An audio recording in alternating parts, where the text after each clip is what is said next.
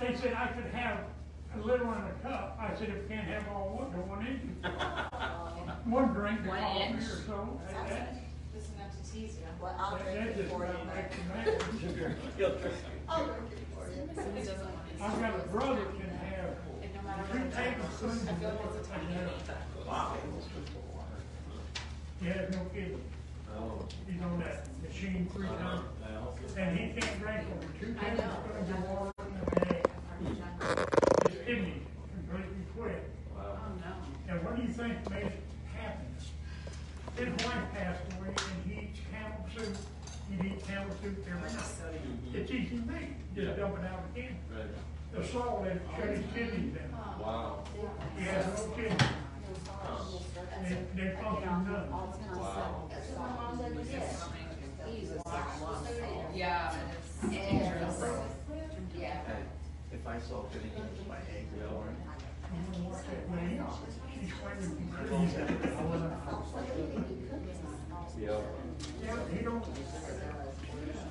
Elton's eighty, soon be. He has no, been a couple of years now so. Got rid of, trying, trying to bring the laptop in, thought I'd just use my phone. That's a good idea. Is it not lined up right? Doesn't It, it looks crooked. Benjamin can help. Can you help? No, it, it'll, I, I don't know if I can adjust it the way I want it. When I stand here, it looks like it's tilt, tilted. Oh, well, it'll work.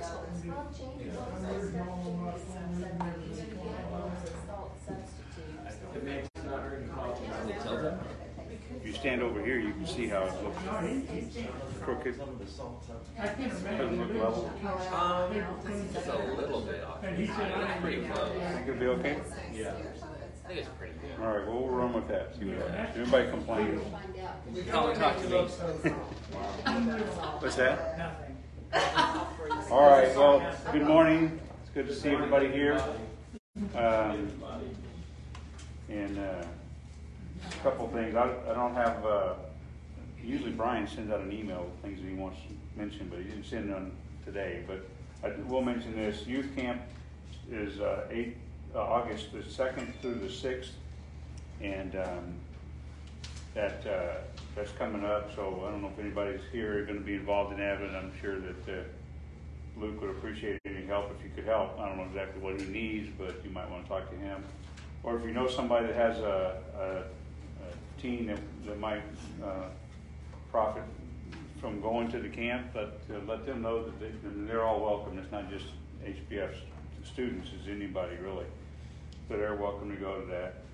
Um, we're gonna clean the church the, the twenty, the weekend of the twenty-fifth, which is, I think, the last weekend of the month, so probably on Friday. I think It's It's next week. That's next week? Yeah. What? Sneak it up on us. It's this Friday. Yeah, Okay. this Friday. Okay, well, it's the last weekend. I mean, I, I didn't say anything wrong. I know. It kind of sounded, it kind of sounded in the distance, so, you know. Okay, well, anyway, we're cleaning the church. So if you can help, that'd be great.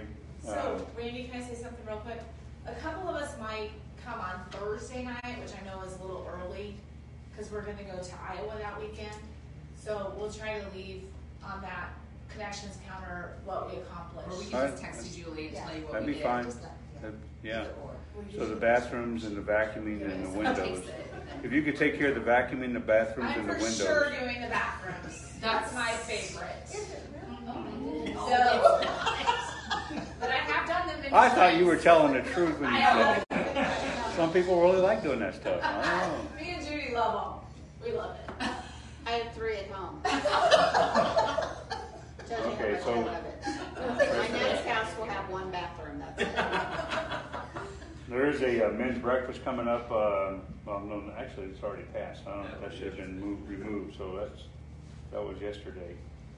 Um, Brian was talking about the Bible and breakfast in August, trying to do an extended, have a couple of people speaking, and, you know, try word out a little bit, you know, maybe get some more people. Hopefully, we have enough people that we have to move out of the general purpose room into the sanctuary or outside. That would be good. Um, so, uh, the Vulcans aren't here this morning, but be in prayer for Sharon, and she's always, um, dealing with things that are, you know, just, uh, her medical situation, and, uh, I'm not going into details on it, all, just to be in prayer for her and for Bob. Bob's got, uh, you know, I think he's already had his eye surgery, he's gotta have his eye surgery, right? The cataract thing, he already did, Yeah. He already did. okay.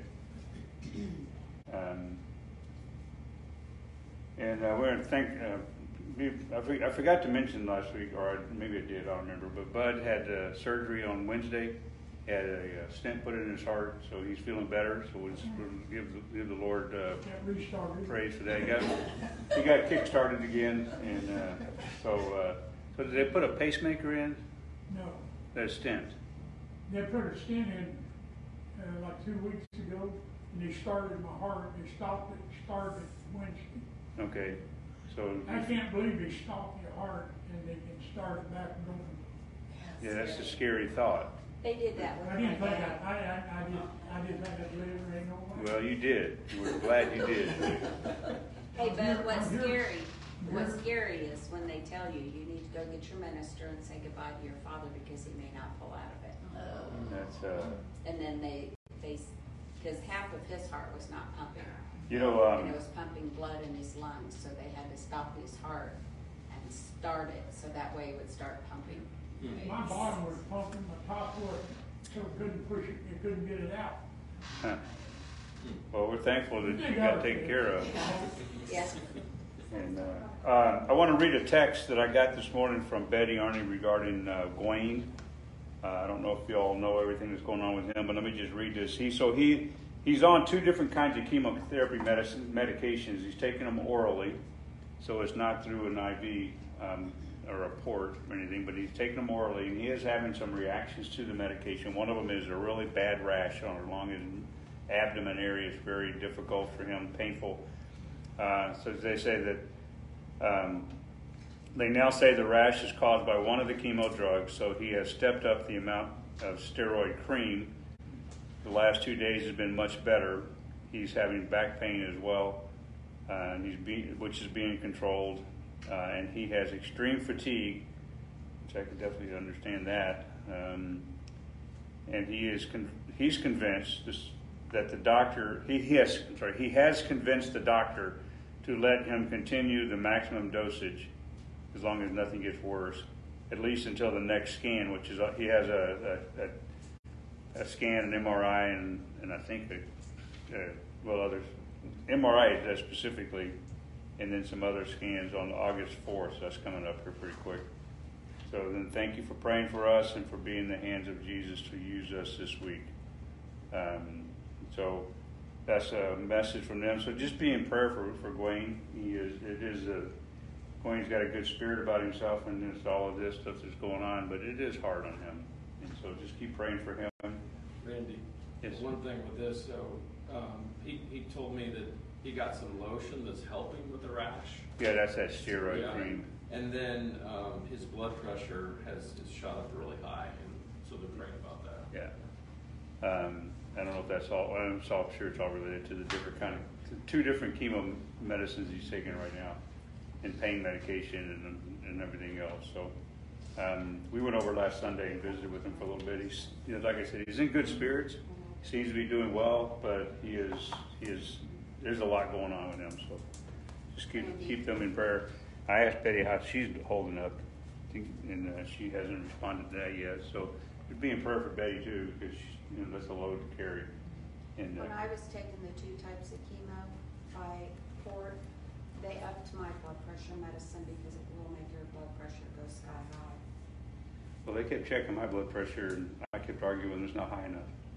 I mean, literally, I was arguing with them, even though they said that's high, I said, no, it's not. It's- Cause you're a doctor. I, I, I, well, I know where my blood pressure should be. I know where, oh. I just know where it should be. So, so I would argue with them, like, no, it's fine. Then they wouldn't give me one medicine one time until I took the high blood pressure med. So they kind of, they held me hostage. Literally, they did. It's like, He's a pretty okay, so you're not going to give me what I'm here for until I take the medicine I don't want. Yeah. You gets Randy today. That's what the nurses say when they see serious. Yeah, that's probably why they're glad I'm gone. All right. So anyway, uh, we are um, we are in Second Corinthians chapter five, and uh, we're going to be looking. Uh, well, before we go there, go to Psalm chapter fifty-seven. We're going to read that verses one to eleven. We'll read Psalm fifty-seven, verse one to eleven. We'll pray, and um, and then we'll get into the study.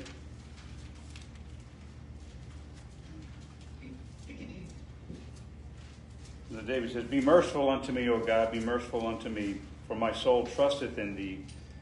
Yea, in the in the shadow of thy wings will I make my refuge unto the, uh, until these calamities be overpassed. I will cry unto the Lord most high, unto God that performeth all things for me. He shall send from heaven and save me from the reproach of him that would swallow me up. Selah. God shall send forth his mercy and his truth. My soul is among lions, and I lie down even among them that are set on fire, even the sons of men, whose teeth are spears, and arrows in their tongue a sharp sword. Be thou exalted, O God, above the heavens. Let thy glory be above the earth. They have prepared a net for my steps. My soul is bowed down. They have digged a pit before me, in the midst whereof they are fallen themselves. My heart is fixed, O God. My heart is fixed. I will sing and give praise. Oh, wake up, my glory, wake up, uh, awake, psaltery and, and, and harp. I myself will awake early. I will praise thee, O, God, o Lord, among the people. I will sing unto thee among the nations, for thy mercy is great unto the, unto the heavens, and thy truth unto the clouds. Be thou exalted, O God, above the heavens. Let thy glory be above all the earth. Father in heaven, Lord, thank you for today. Thank you for this passage as we read it, Lord, as a reminder of Lord of seeking mercy from you and knowing that mercy does come from you, comes from heaven. We're thankful for that. We do pray, Father, that you would help um, deal with the situation he's uh, faced with, Lord, and you would help the uh, medical staff do what they have been trained to do, which is to care for somebody like Gawain. I pray, Father, the medicines would work. I pray the rash would uh, would uh, dissipate. I pray the pain in his back would uh, ease up. I pray, Father, that you would accomplish great work in, in Gawain, that you would comfort Betty and Gawain, Lord, with the face, what they're facing in their entire family as well. Uh, I pray, Father, that uh, you would just continue to take care of Sharon and uh, Bob Vulcan and David. We thank you for their faithfulness and their, their love for you. We thank you for what they represent in our church. We're thankful, Lord, for Bud Cross, Lord, and it's his report that he was able to, to get his heart taken care of. Lord, what a, what a miraculous thing that you train humans to do the things that they do. We're praying, and then you put us in their hands, and we trust you for, for all of those things. We're thankful for that. We want to pray, Father, for the uh, the things that are coming in the, in the church calendar, uh, Lord, for the Kingdom Seekers, for men's conference, men, or men's ministry, and and other things that are happening in ladies ladies ministry. Thank you, Father, for the faithful people that we have in our church and the desire to want to glorify you in their lives. In Jesus' name.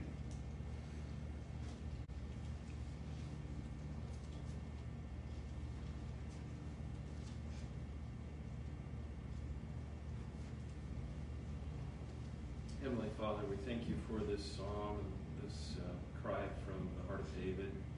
Um, as he uh, left the, the cave uh, where he was fleeing from Saul, Lord, and whether it be um, evil men, or it be the afflictions of the body, or um, principalities and powers that work against us, Lord, we thank you that we can rest in you, we can trust in you. Uh, Lord, help us to have a heart that is like David, that was um, a heart after your heart, Lord, a heart that is um, an attitude of loving your word, listening to your voice, hearing you, and, and obeying you. Lord, help us to to take your word, to love it, to live it, and, and to let others um, know about it, and um, to know about you most. Lord, we thank you for your word that gives us a light, a path, and a way to go, and it protects us uh, in such a powerful way.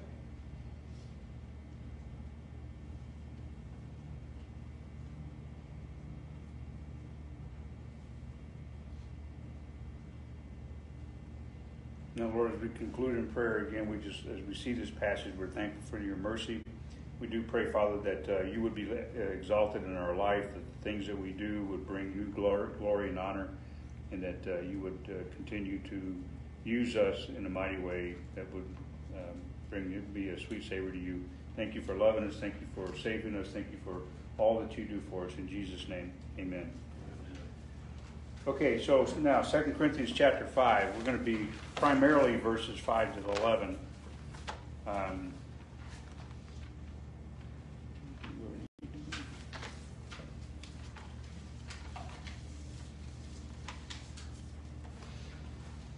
so I kind of titled this uh, A Look at Forgiveness because this passage here is, is primarily focusing on forgive, forgiveness.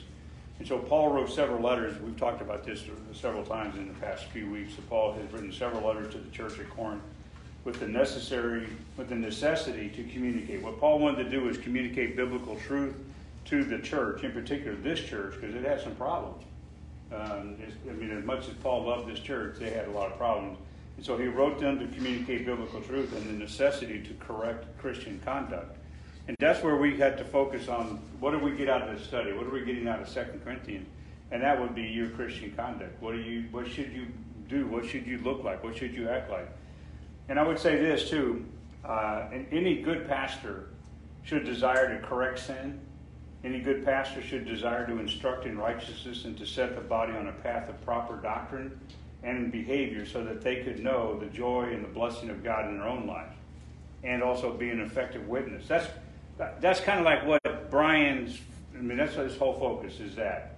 Um, in a nutshell, just that statement that his desire to correct sin in people's lives, and not that he's over overbearing or anything about it, but he's trying to teach us uh, how to how to eliminate sin, how to correct sin, how to get it out of our life, and how to live in, in righteousness, uh, and then to set this entire body on a path of proper doctrine. You know, teaching the Bible is extremely important in this church, and um, you know, making sure we teach uh, sound doctrine, and so on. And so we all know our need. Really, we know what we're supposed to do. We're supposed to reflect the image of Jesus Christ. We're supposed to reflect His image. We're supposed to reflect His walk, and our and and um, we really also need to update our thinking. Sometimes we need to change the way we think about things. Uh, because we have to get what God's mind is, what the mind of Christ, we needs to transform our mind and so we've talked about those kind of things. And then we had a note, just real quickly, just as an overview, because we talked about the, over the last couple of weeks, where we're trying to go with this. This is a big book. This is 13 chapters, and so there's a lot here. So uh, the first four, I think you have them in your handout there. Chapter one, Paul begins to lay out the foundation of what our ministry is truly about, which is what he what he called grace and truth, or I'm sorry, grace and peace in verse one, I believe it is. In chapter two, which is where we're at right now, Paul addresses how we must communicate love for others and is equally how to forgive and why to forgive. And that's what we're going to kind of focus on today. What is, what is this thing about forgiveness? How does that actually play out? What does it look like? How should we do it? Why should we do it? Chapter 3, which we'll get into in a couple of weeks because we're still not done with chapter 2 yet. But chapter 3 will guide us in how ministry should demonstrate the glory of God. Because that is what we're supposed to be doing, demonstrating the glory of God so people can be drawn to God. Because everything that we do should be a, basically a pipeline. I think I, I don't know if I mentioned this or not, but I, uh, I heard a pastor say just at a conference I was at a, week, a couple of weeks ago that uh, our job is to to bring people and connect them to Christ. And so that's what we're that's part of what chapter three is about. He says in second second Corinthians chapter three verse nine if the ministration of condemnation be glory, much more doth the ministration of righteousness exceed in glory. So there's an exceeding that we should that we should strive for. And then when we get to a chapter four, takes everything that he has written so far, grounds it in some very specific doctrinal statements that guide our actions in ministry. He says in chapter four, verses two and three, but have renounced the hidden things of dishonesty, not walking in craftiness, nor handling the word of God deceitfully but by manifestation of the truth, commending ourselves to every man's conscience in the sight of God. But if our gospel be hid, it is hid to them that are lost. And so, what we don't want to do is we don't want to hide the gospel. We should never hide the gospel. We should never. Now, how do you hide? I don't know too many people that intentionally hide the gospel, but our life can be a, a life that, that, that does hide it, and that's what Paul's talking about. Okay, so this letter uh, kind of gives us two things that Paul is trying to accomplish: to be an encouragement to the saints, as I think is one of your blanks, and be, an, be to be an example to the lost. So those two things is what Paul's focusing on. Okay, so when we get to 1 Corinthians chapter or 2 Corinthians chapter chapter 1, verse um, chapter 2, I'm sorry, I'm looking at my notes and it doesn't make sense. Um, what we looked at last week, well, what, what I referred to as the, um, the look of a Christian, their attitudes, and asked the question, what is an attitude? And everybody kind of laughed. Because we all know what we, you know, in a negative way what we're talking about. But we, ha- we all do need to have an attitude of a Christian. So while the, world, the word attitude is not a Bible word, the concept is. And so we talked about that. The word points to a, to a point of uh, a point of view. What is your attitude? Is what? How do you view things? What do you look? How do you see it? And and or it's an approach to something. How do you approach things? So an attitude is a way of thinking or feeling about someone or something that reflects your behavior. It reflects in your behavior. How you treat person, how you think, how you see a person, how you how you see the church, how you see the community, all those things that you develop an attitude and it's reflected in your behavior towards that person or that thing. And so the attitudes that we looked at, we looked at actually five of them uh, that I numbered out specifically. Without going back into them, I'll just give you a quick list of what they were. We talked about love, I'm sorry, on, loyalty, honesty, reliability, authentic. that's the word I have a hard time with. Auth, being authentic, easier to say it that way. Sensitive, pure, and charitable. And Paul said, he told the church in Philippians, in Philippians chapter 1, verse 27, let your conversation be as it becometh the gospel. So all of those things, that attitude that we those, of those seven things that we talked about last week, that is how you let your conversation become uh, be as it becometh the gospel of Christ, as a representation of or, or recognition of Christ. Uh, but there was one more, and uh, so I, I said seven, then I actually gave you an eighth one last week, if you recall. And that eighth one was what we're going to expand on today. That eighth one was forgiveness. So um, it, uh, really, you take the first seven and you put put number eight on it, which was forgiveness, and you can really see how everything is connected. And Paul says at the church in the, to Ephesians, he said in verse four, chapter four, verse thirty-two, "Be kind one to another, tenderhearted, forgiving one another, even as God, for Christ's sake, hath forgiven you." The foundation of forgiveness is in that verse. There's another verse too that is in Colossians chapter 2 verse 13. And Colossians 2:13 says, "And you being dead in your sins and the uncircumcision of your flesh hath he quickened together with him, having forgiven you all trespasses." The fact is you've been forgiven. We're all, we're thankful for that, amen. That we have been forgiven, that God forgave us uh, simply because we asked him to forgive us. And so the bulk of the rest of the chapter addresses the subject of forgiveness in relation to a man who has committed a sexual sin, which Paul talked about in 1 Corinthians chapter 1, or chapter 5, 1 Corinthians chapter 5. We'll go there and read that here shortly. But let me just start off with this idea. Verse, let's read first verses 5 to 11 in 2 Corinthians chapter 2 to get the context of where we're going. Paul writes, he says, But if any have caused grief, he hath not grieved me, but in part that I may not overcharge you all. Sufficient to such a man is this punishment, which was inflicted of many. So that contrariwise you ought rather to forgive him and comfort him, lest perhaps such a one shall be swallowed up with overmuch sorrow. Wherefore I beseech you that you would confirm your love toward him. For to this end also did I write, that I might know the proof of you, whether ye be obedient in all things. Verse 10 says, To whom you forgive anything, I forgive also. For if I forgave anything to whom I forgave it, for your sakes forgave I it in the person of Christ. Lest Satan should get an advantage of us, for we are not ignorant of his devices. And so that's where we're going to kind of camp out in those, in those few verses there. So most people believe, most people teach that what Paul, the person that Paul is referring to in these in these verses, six verses here, is the guy that he, he was writing about in 1 Corinthians chapter 5. And so uh, now that person that he's talking about uh, has responded to the discipline that was imposed on him. And so Paul now is writing the church again to counsel them because the, apparently the, the church at Corinth is extremist. They do it all the way one way or they do it all the way the other way. But they can't find a place in the middle to be have grace and peace in their life. And so Paul has to write them again in this in this second letter uh, that we have possess, uh, in our Bible. He has to write them again to get them to get them straight on this again one more time.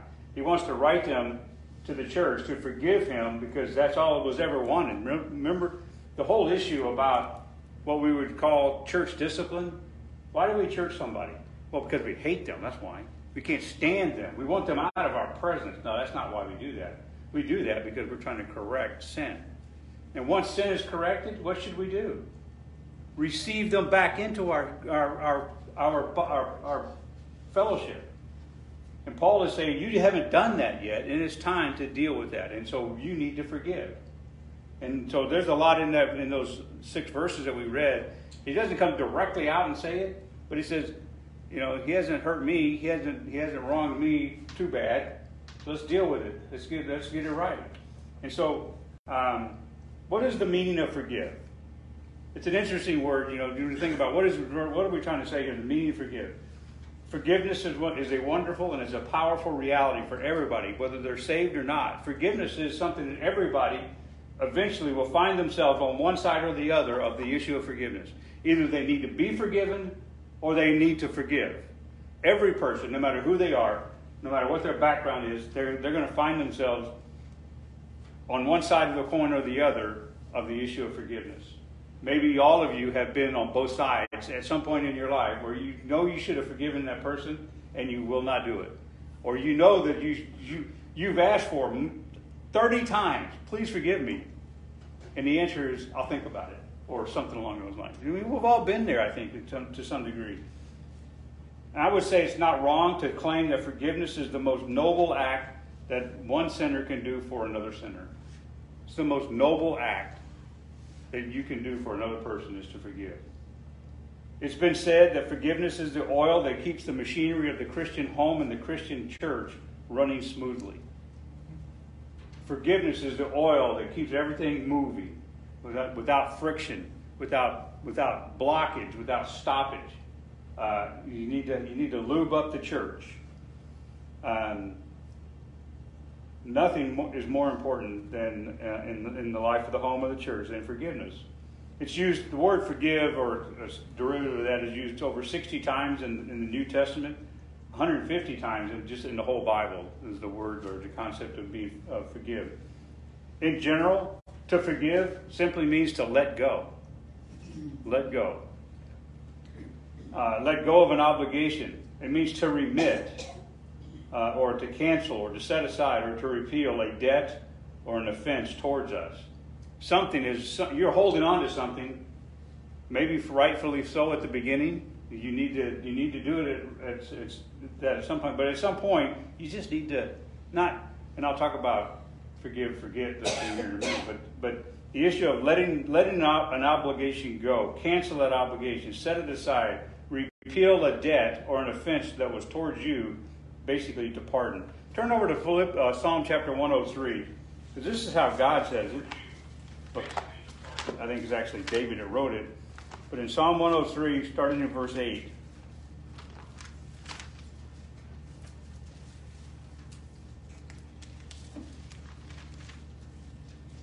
we'll read down through verse 12. So verse 8, David writes, The Lord is merciful and gracious, slow to anger, and plenteous in mercy. This is a really, this is David's description of God's forgiveness. Verse, uh, verse 9, he, is all, he will not always chide, neither will he keep his anger forever.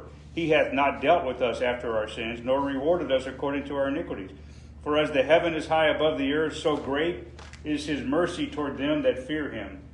And as as far, as far as the east is from the west, so far so far hath he removed our transgressions from us. That that was David's description of God's mercy, his forgiveness. When when you said, "Oh God, please save me," I forgive me, God, save me. What he did. Everything that David writes in that passage, that's what David did. So forgiveness, let me just say this, forgiveness is not a benefit, is, forgiveness is not to benefit the one suffering. So if somebody hurt me and, and we need to get things right, forgiveness is not for my benefit. Forgiveness instead is for to restore the sinner that has caused the pain in my life, to restore them back to fellowship with me, with the church, with the body, with Christ. That's what fellowship is about. I'm sorry, uh, forgiveness. Forgiveness is also not forgetting. You probably have heard people say, maybe you've said it yourself, forgive and forget. Forgive and forget. And that sounds great. But you know what? That's not actually a biblical position. I'll explain why I say that here right now. You may have heard that, but it's not a possibility to intentionally force upon yourself sanctified amnesia. You cannot make yourself forget something. Have you ever tried to make yourself forget? Because as soon as you try to make yourself forget, you're remembering. So you can't force amnesia on yourself. Uh, and so um, it's not possible to do that. And here's the thing God does not forget either. God does not forget our, our transgression. Instead, He chooses what God. Look over at Hebrews chapter 8 in Hebrews chapter 8 and also in chapter 10. There's two places there where God where it says that God chose not to remember. And there's a, there's an important part of that. It's not just that he has amnesia anymore. Hebrews chapter 8 verse 12. For I will be merciful to their unrighteousness, and their sins and their iniquities will I remember no more. Now, that's important. He says, I'm not going to remember, and I've just told you that you can't have amnesia. So am I saying that God has amnesia? No, that's not what's happening here. Hebrews chapter 10, verse 17. And their sins and iniquities will I remember no more. Okay, so here's the thing. God doesn't have one of those slap your head, slap yourself in the forehead moments. He's like, oh, I just remembered. It's not, that's not how God did this. Uh, in Genesis, go back to Genesis, now go to Genesis chapter 8, verse 1. This is the first time when we hit, when we see the issue of forgiveness. Um, is that right? I think that's what I want to get to. Anyway, Genesis chapter 8, verse 1.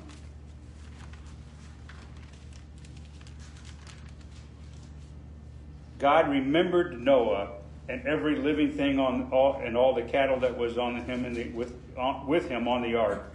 And God made a wind to pass over the earth and the waters assuaged. So it says that God remembered Noah. Now, God, God remembered Noah doesn't mean that he's like, oh, I forgot that guy's hanging out there in a boat. I totally forgot that. I was paying attention to the other planets I built, and I forgot what Noah was. That's not what that means. He didn't just remember him. This is what he did. He, re, he remembered Noah. Basically, what that, that phrase he remembered, he chose to act. He already knew about Noah. He didn't forget Noah. God doesn't forget. God doesn't have a mind that forgets things. But he did say, now it's time to act. Noah has been floating around out there for, for a year. It's now time to act. And what did he do? He brought up a wind and he caused the waters to be blown off of the earth so that they could be back on dry ground again. God remembered Noah and chose to act on Noah's behalf as opposed to forgetting, because when you forget, that's actually a refusal to act. Forgetting is a refusal to act. So if God God wouldn't have forgot, God would just refuse to act, or he would have delayed in his actions or something like that. At the same time, now I just said forgiving is, you know, you can't forgive to, and forget, but at the same time, forgiving is actually the same word as forgive. Forgiving is the same word as forgetting. It's the same thing, but it's not you just forgive and forget. We are forgiven of God when He no longer holds our sins as a charge against us. Right? The person forgiving will not continue to hold that sin against the wrongdoer, the evildoer, the sinner, even when while still remembering what happened. You you'll never forget what somebody did to you, but are you going to just say, "I'm I'm done with it. I'm just not going to hold on to that anymore.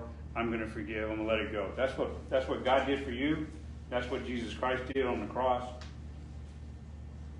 Um, and so the so another question that people ask is can, can someone who has not confessed or repented or asked for forgiveness be forgiven? And the answer is yes and no. So it really kind of depends. The one wrong may forgive in order to not be plagued with the hatred of the wrongdoer. Sometimes people say, you know, I'm just going to forgive you so I don't have to deal with you anymore in my life. That's fine. That's okay. There's nothing wrong with that. But at the same time, uh, forgiveness is not for the benefit of the victim. You're not typically forgiveness is not the benefit of yourself. It's the it's the uh, it's to restore the sinner. In some cases, an expectation of restoration to them. So, one other thing about forgiveness that people don't really think about is forgiveness is a promise. Forgiveness is a promise.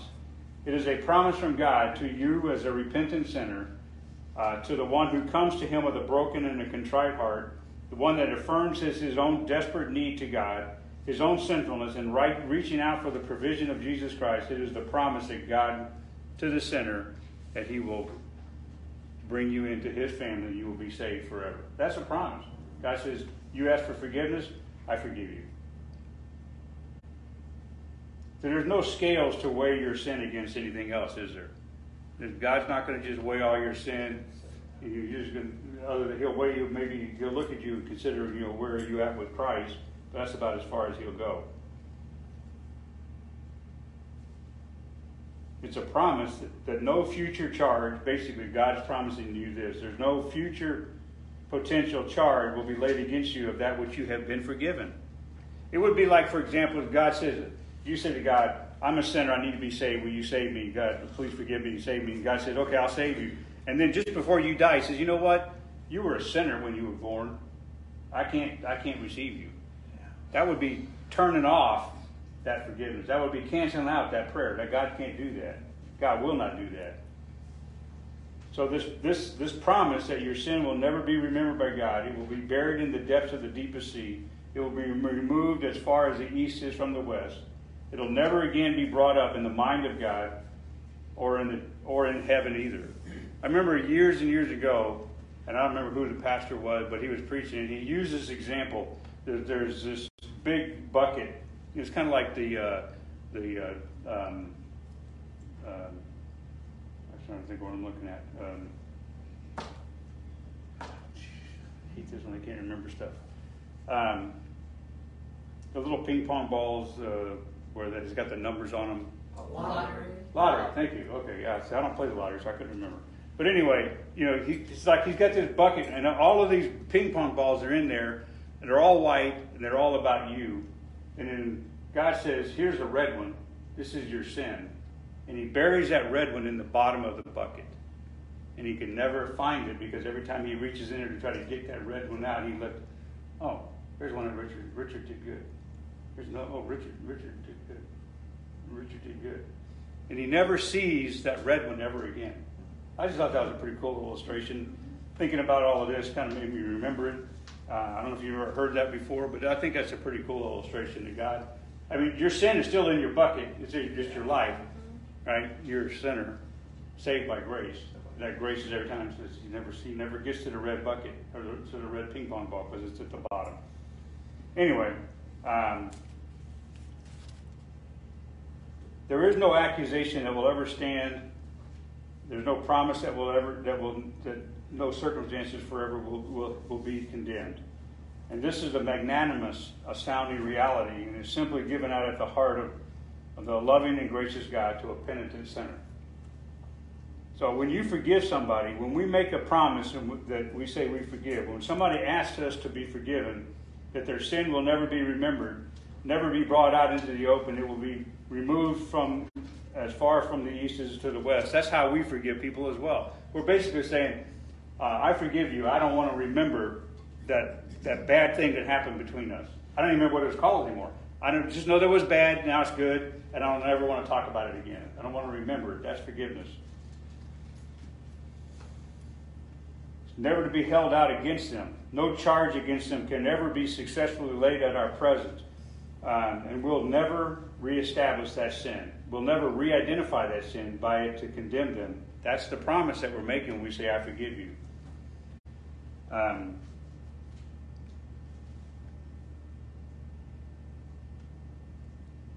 Okay, so what are some steps to forgiveness? How do we get to, to the point of being forgiven?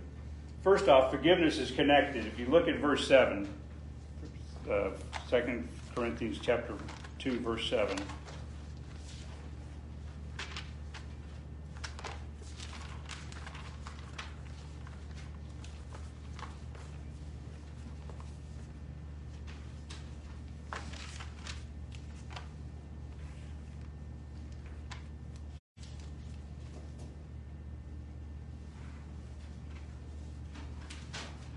It says, So that contrariwise ye ought rather to forgive him and comfort him, lest perhaps such a one should be swallowed up with all with overmuch sorrow.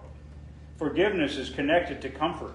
In order to avoid anyone from being swallowed up with the sorrow and guilt over over the sin, that that um, he says, not only are you forgiving, you're comforting that person. You're comforting the person. The, the, the, person that hurt you, now you're you're actually comforting that person that hurt you. You you know, it's almost like, well, I need to be comforted. They hurt me. It's kind of how we take that that view. That's kind of where we come from. But this God is saying, no, you got hurt. You're forgiving. You're forgetting. You're making a promise that I'll never talk about this again, and try to give comfort to the person that was in sin. When the one who sinned against the other repents, he is open to correction. But if forgiveness and comfort are withheld, further damage to the relationship will result. If I'm not going to comfort the person that hurt me, going to say, I forgive you, I'm going to, you know, put your arm around, let's hug, let's shake hands, let's, let's, let's have dinner together, whatever. If I'm not going to extend comfort, I'm actually going to cause the relationship to still continue to suffer. I'm not comforting. And what, what God wants us to do is comfort. Many times the Holy Spirit does confront, though, people, they need to know their error. They need to know that they made a mistake. And the first thing that's going to happen, or generally happens, is that the, the Holy Spirit, according to John chapter 16, verses 8 and 9, when he is come, he will reprove the world of sin and of righteousness and of judgment, of sin because they believe not on me. So there's the Holy Spirit does convict of sin. The Holy Spirit does sometimes tell what you did was wrong. And that's so especially in a believer's heart, they're gonna they're gonna hear from the Holy Spirit. What you did was wrong. And so sometimes though that sinner needs to be confronted by another believer. And that's what we that we have that pattern that, that, that Jesus Christ gave us in Matthew chapter 18, that pattern of how do you address so, so real quickly, without going into it in any, any depth, starting in verse 18, chapter 18 of Matthew, verse 15, it says, "Go privately to the person and tell their tell them their fault." Sometimes you got to say, you know what you did was wrong and that hurt me. I just want to address it with you and get it get it worked out and just let you know and get it corrected. That so that's that's Matthew 18 verse 15. This is what we would call getting led up to this thing that we refer to as church discipline. In verse 6 of chapter 18 of Matthew, if you're not successful, what do you do? You take a couple of other witnesses with you. Say, hey, this guy saw you do it too. He knows he knows that what I'm saying is correct. And so, if that doesn't happen in verse 17, it says, take it to the church. Take that person's behavior to the church. Address that at the church. In verse 18, uh, what is bound on earth is bound in heaven. And in other words, the handling of the sin, if you do it right, is also dealt with in, in heaven as well. And so God gives us his pattern. This is actually what was happening in chapter in 1 Corinthians chapter 5 when Paul said you need to address this guy. You need to talk to him. You need to bring in witnesses. It's something you need to bring him to the church, and then you need to deal with him by putting him out. In fact, I think it says, uh, paraphrasing it, basically turn him over to the destruction of the flesh, turn him over to Satan for the destruction of the flesh. Well, they did that. Another guy is in pain, agony. He's suffering. He wants to be made right. He wants to be right. And then Paul's saying, okay, we'll make you right. We need to deal with that too.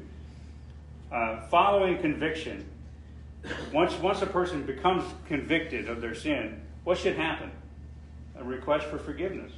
In Psalm chapter 85, 86, verse 5, in Psalm 86, verse 5, For thou, Lord, art good and ready to forgive, and plenteous in mercy until them that call upon thee. God is ready to forgive. He's always ready. You know what? You should be ready to forgive as well. Uh, that, I know that's hard sometimes, but if you've been wrong, you probably ought to go ahead and work it out in your own heart. Well, if, he, if we get this right, I'll forgive you. That's the way we should dig it. In 1 John chapter 1, verse 9, we all know 1 John 1 9, right? That's why we have 1 John 1. If you, if you Um, if we confess our sins, He's faithful and just to, to cleanse us from our sins and what? Uh, to, uh, to cleanse us from all unrighteousness. And so that's where we need to be as well. Uh, David, in, in Psalm chapter 51, we won't turn there for the sake of time, but in David, Psalm, Psalm chapter 51, he basically, this was his, his letter to God, was his petition for forgiveness from God. And real, real quickly, he asked for mercy. He acknowledged his transgression. This is what David did in Psalm 51.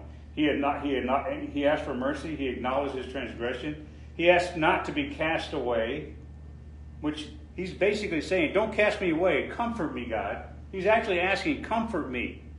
I think that's in, uh, I don't know what verse that is, but he says, Cast me out. That's where, that's where you would find a desire for comfort. And then there's a deep personal appeal to restore fellowship between him and God. Because that's ultimately where we're trying to get to, is a reestablishing of fellowship. And, and Ephesians chapter 4, verse 32, again, which we've read before, be ye kind one to another, tenderhearted, forgiving one another, even as God for Christ's sake has forgiven you. So Paul is very clear in this passage here that you're forgiving of others is squarely because you have been forgiven. Basically, do what God did to you. You should do. You should. I think they uh, pay it forward. That type of thing. You know that concept when God forgave me, so I'm going to forgive other people. I'm going to extend. Isn't that what God looks like? we need to communicate to people that yes, you're a sinner and you need to get saved. But let me just tell you, God forgave you. He has forgiven you. All you have to do is just ask for it, and then, your your slate is wiped clean. You reestablish a relationship with the Lord. You get saved. You have eternal life, and so on. So you're to you are to forgive one another, just as God in Christ has forgiven you. So how did God forgive us? If you're going to repeat the same manner of forgiveness, then we need to understand its nature of forgiveness. You all know that about forgiveness, and you certainly, in your own mind, have some definition of what forgiveness is. Everybody kind of has an idea of what, what forgiveness actually means. But let's see if it matches what the Bible says about, about forgiveness. So there's, I just want to give you real quick three examples in the Bible, and you could probably think of dozens more. But three examples in the Bible of forgiveness. First one, the very first time that we see forgiveness is in Genesis chapter 50, verse 17. Now that's when Jacob had sent word through his sons to Joseph, asking Joseph to forgive his brothers. In Genesis 50, verse 17, So shall ye say unto Joseph, Forgive, I pray thee now, the trespass of thy brethren and their sin, for they did unto thee evil. And now we pray thee, forgive the trespass of the servants of the God of thy father. And Joseph wept when they spake unto him. And he did forgive them, right? Remember that? In fact, they were so afraid. Okay, so he just said he forgave us, but really once dad's died, and he's really gonna he's gonna come he's gonna crack the whip on us. But he didn't. He he maintained that forgiveness. Um, another time when the forgiveness was requested, remember when Jesus Christ was hanging on the cross in Luke chapter 23, verse 34. Jesus looked up to the heavens and he says, Father, forgive them, for they know not what they do. He said, Forgive them. And then another example is in Acts chapter 7, when Stephen was being murdered for his preaching.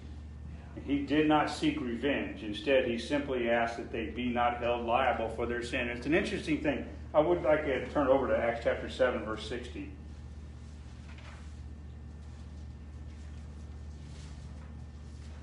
This is the statement that, that Stephen makes as he's about to die. He's being stoned, and people are yelling and screaming and hollering at him. He's just calling out to God in, in Acts chapter 70, verse 60. Acts 7, verse 60. He says, And he kneeled down and cried with a loud voice, Lord, lay not this sin to their charge. And when he said this, he fell asleep. Now, it's interesting. He doesn't actually say, Lord, forgive them, like, like Jesus said on the cross. But this is interesting. He doesn't say uh, the idea of forgiveness is still there. The concept of sin is still there. But here's the thing. He's saying, don't don't lay their sin at their at their uh, lay not this sin to their charge. So what he's saying is the con- this concept that he's speaking about is is to lay their charge, lay the sin at their charge means that they will be liable to settle the cost of the debt. Lay not this sin at their charge. Don't cause them, God, to have to pay this debt. He's actually saying, the debt needs to be paid. The debt has been paid. Your son paid their debt. Their debt too. So just don't pay their debt. And it's an interesting thing to, to lay their charge basically at their feet, to put their charge at their feet. So, you know what? When you go to the crown, when you go to the cross to get saved, you kind of you're, you're kneeling at the cross. You're kneeling at the feet of Christ, and you're putting your sin there at His feet. You're laying your charge at His feet, and Christ is picking that up, saying, "I'll take that burden." And that's how we get saved. This is why Jesus is said to be our propitiation, our Redeemer. He paid the penalty of our sin, which at one time was laid at your foot. But when, he, when we cried out to God to forgive us, it was picked up and put at the foot of the cross. And that's, and that's how you got saved. The charge of your sin was put at his foot, at his feet, no longer at yours. So, what, is the, what does forgiveness look like? So, I only got a few more minutes left here. Um, I wasn't sure if I was going to make it through here. I'm going to push. I'm going to try to get all of this done because I don't want to have to come back and repeat half of this again, um, just for your sake. I am a repeater, I know. Anyway, the look of forgiveness. So, in referring to a situation in the church that Paul first addressed in 1 Corinthians 5, we now tell the church, he tells the church, it's appropriate to both forgive and to comfort the one who had been in sin. So, real, I was going to go back to 1 Corinthians chapter 5 and read verses 1 to 7. Uh, I think for the sake of time, I'm not going to read that, but I, you probably have all read that. You know that situation. There was sexual sin in the church. It was so bad that he was actually uh, having an affair with his stepmother, uh, which is it's just a weird thing to happen. But not only did that happen, but the church, the church knew about it. Not only did the church know about it, but the town knew about it. And that's how bad it was. Like, well, that's the church where they do that stuff. You know, and, and so I won't go to that church because of that church, because of what it is. And so Paul says, you've got to deal with that. The man had committed a sin that makes a mockery of the church. It was also defi- his sin had defiled the body through vagrant disobedience of the word of God. And his action defamed the relationship between Christ and the church he's messing with the marriage situation. So he's defaming the relationship between Christ and the church. Uh, the church is supposed to be the body of Christ. You're supposed to be obedient. He's making a mockery of all of this. Basically, his actions fractured the relationship with the church and the Savior. And the church also failed to confront this sin. They didn't. So he did bad. They also did bad because they didn't deal with it. And Paul called them on the carpet about it in 1 Corinthians. They failed to confront the sin, and Paul apparently addressed their. Now, we wrote, I talked about writing several letters the, lost letter, the long letter, which is 1 Corinthians, the lamented letter in between, and then the last letter, which is 2 Corinthians. So at some point in there, he dealt with the church on that, on that man's sin, and they, they acted. Uh, but in verse, in, in this passage here where it says, I think it's in verse 5, Let me see where it's at.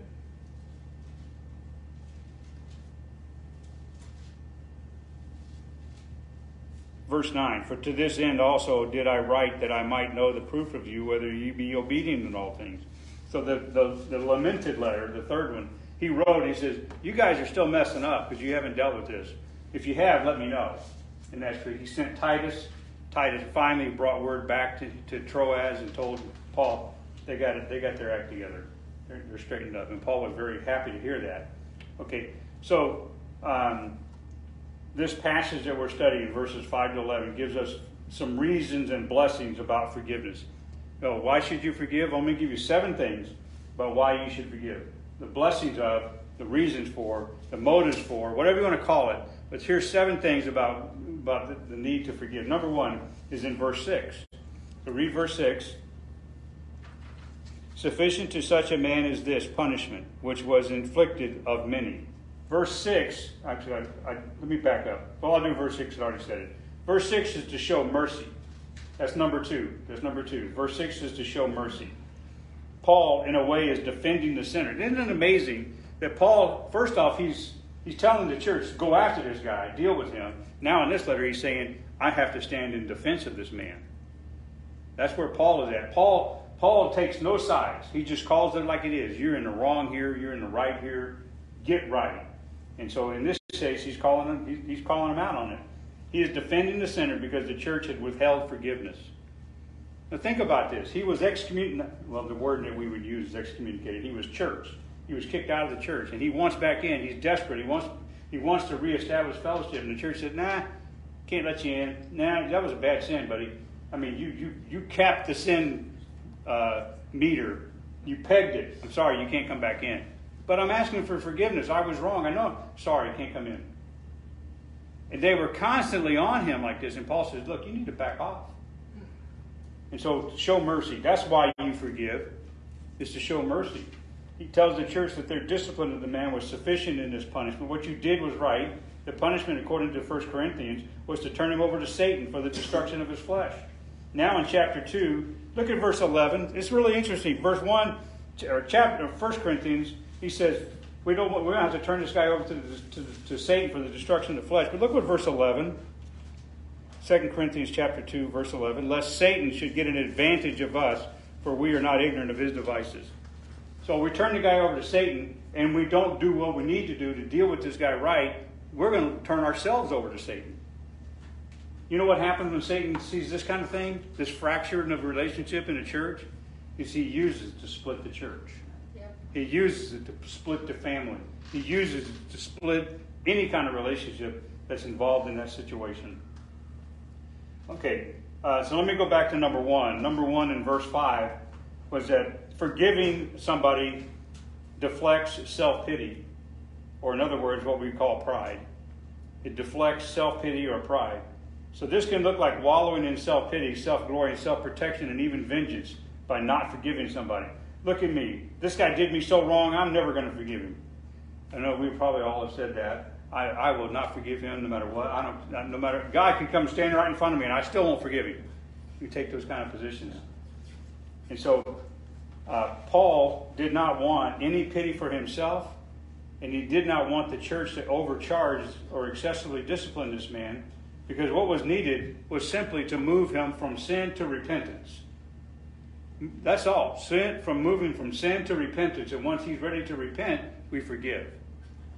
Any kind of punishment, discipline for sin's behavior, the only reason that we discipline somebody for sin is for them to be repentant, remorseful about what they've done. And when we say you've done, basically you, you are back in fellowship with God, you're back in fellowship with me, I forgive you, I don't I don't remember it anymore. Let's move on.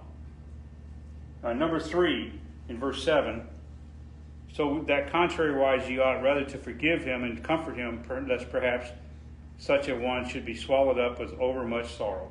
So number three is to restore joy.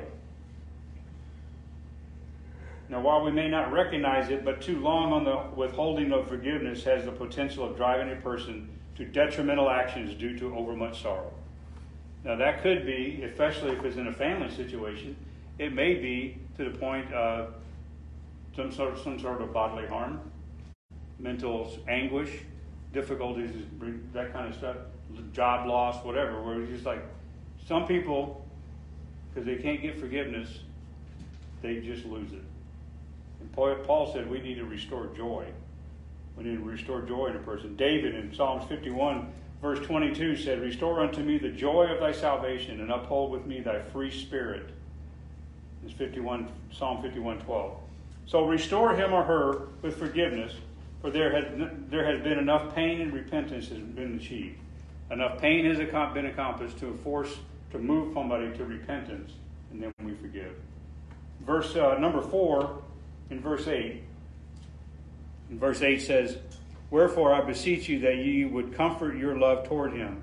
So verse eight is talking about to affirm your love towards that person. Is there any person that we shouldn't love? So we should always be able to express some sort of love towards that person. The sinner was put out publicly, but now the word confirm in this verse indicates that Paul is suggesting a formal public restoration of the person back to fellowship with the body. So when we church somebody, we say, look, we're not going to allow you to fellowship here until you get yourself right. And then they get themselves right. We want to bring them back, present them to the church, and say, this person has repented of their sin you all receive him back in back in fellowship, whatever. And it better be a unanimous amen. Because that's what God is calling for, is a unanimous amen. Okay. Um, forgiving fulfills the law to love others, right? God forgave our sinfulness and he loved us enough to give his son to die for us, John 3:16. The least we can do is love others enough to forgive them if they have repented. And number 5 in verse 9. For this for to this end uh, also did I write that I might know the proof of you whether ye be obedient in all things. Verse 9 or number 9, number 5 is to demonstrate our obedience to God. So we forgive because we're obedient. Forgiveness has the attitudes of the believer.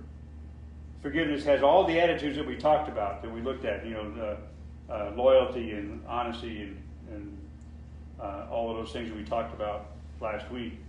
They have all those attitudes. Um, so there was loyalty, honesty, reliability, authentic, uh, authentic, sensitive, pure, and charitable. It's positive. It's relatively easy to be a, to be obedient to almost. You know, think about it. You can be obedient to just about anything in the Bible. It's easy, right? You can. You know, the Bible says we should be. We should sing. You sing. The Bible says we should pray. We pray. The Bible says you should. You should attend you should you gather together in one body on one once a week on Saturday on Sundays. You do that, and that's all fine. But the hardest thing for a Christian to do, what do you think is the hardest thing for a Christian to do? Anybody got any idea? What is the hardest thing for a Christian to do? Hmm? Probably forgive. Yes, That's pretty obvious. the hardest thing for a Christian to do is to forgive. How about dealing with sin? That's also part of dealing with, to get to the point of forgiveness. Dealing with sin, including bringing a sinner to the point where they need to recognize their sin. Even dealing with a repentant sinner is hard sometimes. To get to that point, that's hard, dude. But you know what? It shouldn't be because we just we just be obedient. God takes care of it. He wrote. Paul wrote, "For to this end." Meaning that the end of full obedience, including addressing sin, discipline is needed in restoring. So, to this end, this is why this happened. This is what we need to do. So, Paul is asking the church, he's asking you, are you willing to be obedient enough to confront sin, pursue it, and then forgive it? That's kind of what we need to do. And the last of number six, well, there's two more, sorry. Number six, in verse 10, to whom you forgive anything, I forgive. For if I forgive anything to whom I forgave it, for your sakes forgave it I, forgave I it in the person of Christ. Number 10 is restoring fellowship. We forgive so that we can restore fellowship. If this church was not a forgiving church, this church will be a split church at the end of the day. But Paul was in unity with the church at the time he wrote this, and if they forgive, he forgets because Christ forgave as well. And so the body of Christ cannot function with division, so we must always seek out what we'll hear. Uh, oh, I'm sorry, we should seek out what will, will tear the fabric of fellowship and deal with that right away. And then the last one, and then we'll be done. Verse 11. Uh, I mentioned this already. Lest, lest Satan should get an advantage of us, for we are not ignorant of his devices. So, number seven is to repeal Satan. To repeal Satan. So this and the this one and number ten, number six that we just got done go hand in hand because rifts in the church provide handholds for Satan, and he will use them to tear the tear the body of Christ apart. He wants to divide so he can use sin that breaks fellowship and and and he can take that and work it to his advantage over us. So not not forgiving leaves a path for Satan to come in. You may not recognize that it's happening, but by the time you recognize it, it'll be too late. That's unfortunate. So that's uh, that's I wanted to get that passage of dealing with identifying what forgiveness looks like. Uh, I tell you what, there's some things even in my own heart that I've had to like. Okay, well, that's what God says. So you know, you think about things that have happened in your past. You think, well, how did I handle that? And maybe not quite so biblical. You know, so uh, so I pray that you don't have to go through any of those kind of things in the future that God knows our heart and that we know God's heart, which is to forgive, to maintain fellowship, and to love others and provide comfort. All right, let's pray and then we'll be done. Father in heaven, Lord, thank you for this passage of Scripture. We praise you for it. Just now, Lord, that you would uh, help us always to, to, to understand the concept and the need for uh, repentance and, and forgiveness and restoration. And we thank you, Father, you allowed that to happen. The very first time we met was the time that you forgave me of my sin and received me in in fellowship to you and allowed me to be part of your family and part of your church. And I pray for that for all of us, Lord. Thank you for your Son, Jesus Christ. And in his name I pray. Amen.